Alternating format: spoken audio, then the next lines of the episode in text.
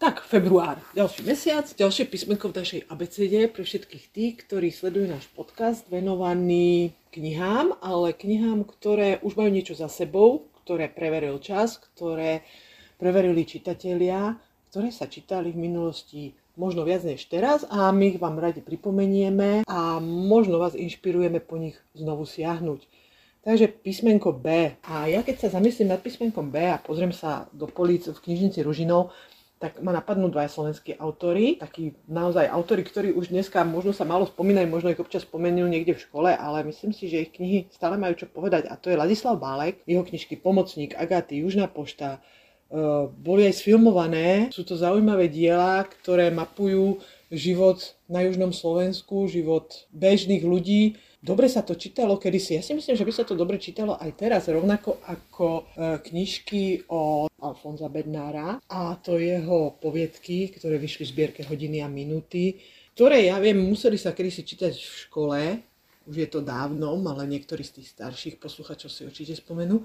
Ale myslím si, že prečítať si nejakú peknú a dobrú poviedku, to by sa mohlo aj teraz. A hlavne, pokiaľ je to zo Slovenska, je to zo slovenského prostredia, trošku si zaspomínať. Prečo nie? Ja si myslím, že slovenskí autori majú stále čo povedať.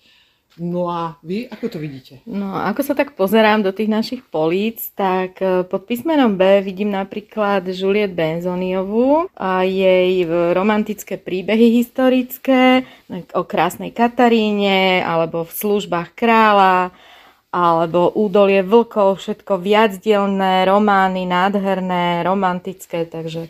Áno, vy zase cez tú romantiku. Áno, ja som cez tú romantiku. Ale máte pravdu, ja, ktorá už predsa len v tej knižnici som niečo zažila, musím potvrdiť, že napríklad taká Krásna Katarína, čo je 7-dielný román, v istej dobe veľmi silno konkurovala napríklad Angelike, v známej knižke.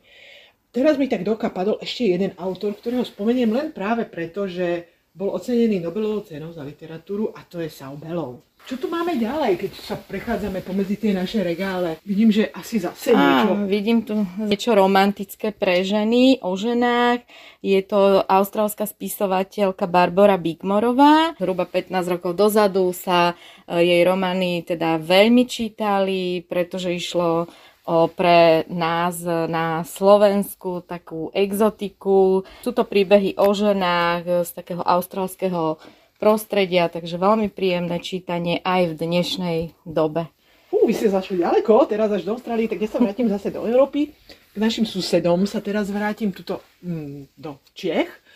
A z českých autorov pod Bčkom máme autora, ktorý možno zostal tak trošku v zabudnutí, ale jeho knižky napísané podľa skutočnosti a skutočných prípadov, detektívnych prípadov, alebo prípadov, kde sa stala nejaká vražda, alebo proste nejaká špionážna zápletka, a to je pán Borovička. A tých kníh je naozaj veľmi veľa. Možno, že by aj dneska tie vraždy, ktoré sa naozaj stali, vedeli čitateľa zaujať. Takže toho by som ja doporúčila. No a keď už vy ste cez tú romantiku, tak... Áno, pozerám sa Barbora Bradfordová, máme tu od nej veľmi veľa kníh, takže určite odporúčam knižku Dedičia, Dynastia, Imperium, všetko veľmi zaujímavé čítanie. A pravda je, že vám do toho skáčem, že bola aj jedna z jej kníh, a to Rodinná saga, sfilmovaná, takže určite mnohí si budú pamätať aj televízne spracovanie jej kníh. Dobre, tak ja sa znovu vrátim teda k tomu takému horšiemu, nie? V tých knihách, nie, to len teraz nad sáskou, ale keď sme si toto takto dneska rozdelili, tak Dan Brown možno nie je taký autor, ktorý sa objavil, ale už niekoľko rokov je to dozadu, ten čas rýchlo letí. No a jeho knižky vychádzali teda hlavne pre dospelých, ale mne nedá nespomenúť jednu knižku, s ktorou knižnica Ružinov vytvorila zaujímavý program, a to jeho divokú symfóniu, ktorá je určená pre deti. Teraz som teda naozaj trošku odbočila z toho dospelého do toho detského oddelenia. No a tam tiež určite nájdeme všeličo pod Bčkom. Všelikoho. Teraz mala isté výročie Krista Bendová, isté výročie narodenia, takže mali sme v knižnici aj program o nej celý deň.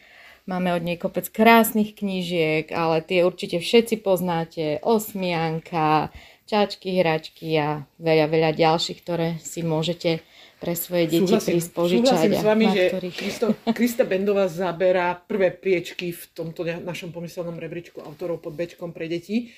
A ja k nej ešte pridám jedného autora, ktorý je súčasný autor, ale už veľmi dlho píše pre deti a napísal veľmi veľa kníh a píše stále a verím, že ešte veľmi veľa kníh od neho deti budú môcť čítať, a to je Roman Brat, ktorého musím spomenúť aj preto, že knižnica s ním veľakrát spolupracovala pri krste alebo prezentácii jeho nových kníh. Takže určite prídite a skúste si prečítať. Od neho máme naozaj pre všetky vekové kategórie detí knižky od Romana Brata. No a aby sme nezabudli, 60. narodeniny oslavuje aj Tomáš Brezina, ktorý je veľmi obľúbený. Myslím si, že u našich čitateľov. Jeho knižky sa stále požičiavajú a sú to také tie dobrodružné, slávna Peťka, rôzne záhady, ale teda určite píše aj pre dievčatá knižky, má také romániky pre chlapcov, ale aj o zvieratkách, takže naozaj široký záber má tento spisovateľ. Súhlasím, tento spisovateľ naozaj, na tohto spisovateľa si môžete kúpiť regál priam, pretože jeho kníh je veľmi veľa, ale je pravda, že aj veľmi veľa sa číta. No, ja si myslím, že čo sa týka písmenka B, niečo sme spomenuli, niečo sme zase určite zabudli, to je logické, pretože tých autorov je veľa, kníh je veľa, takže je to na vás, milí posluchači, prídite, pozrite sa, čo v tých regáloch u nás nájdete, určite len krásne a dobré knižky. No a pokiaľ máte nejaký návrh, námet alebo niečo vás napadne, na koho sme zabudli alebo o kom by sme mohli rozprávať na budúce pri ďalšom príspevku, nech sa páči, kľudne nám napíšte. Ja vám ďakujem a teším sa na budúce. Dovidenia.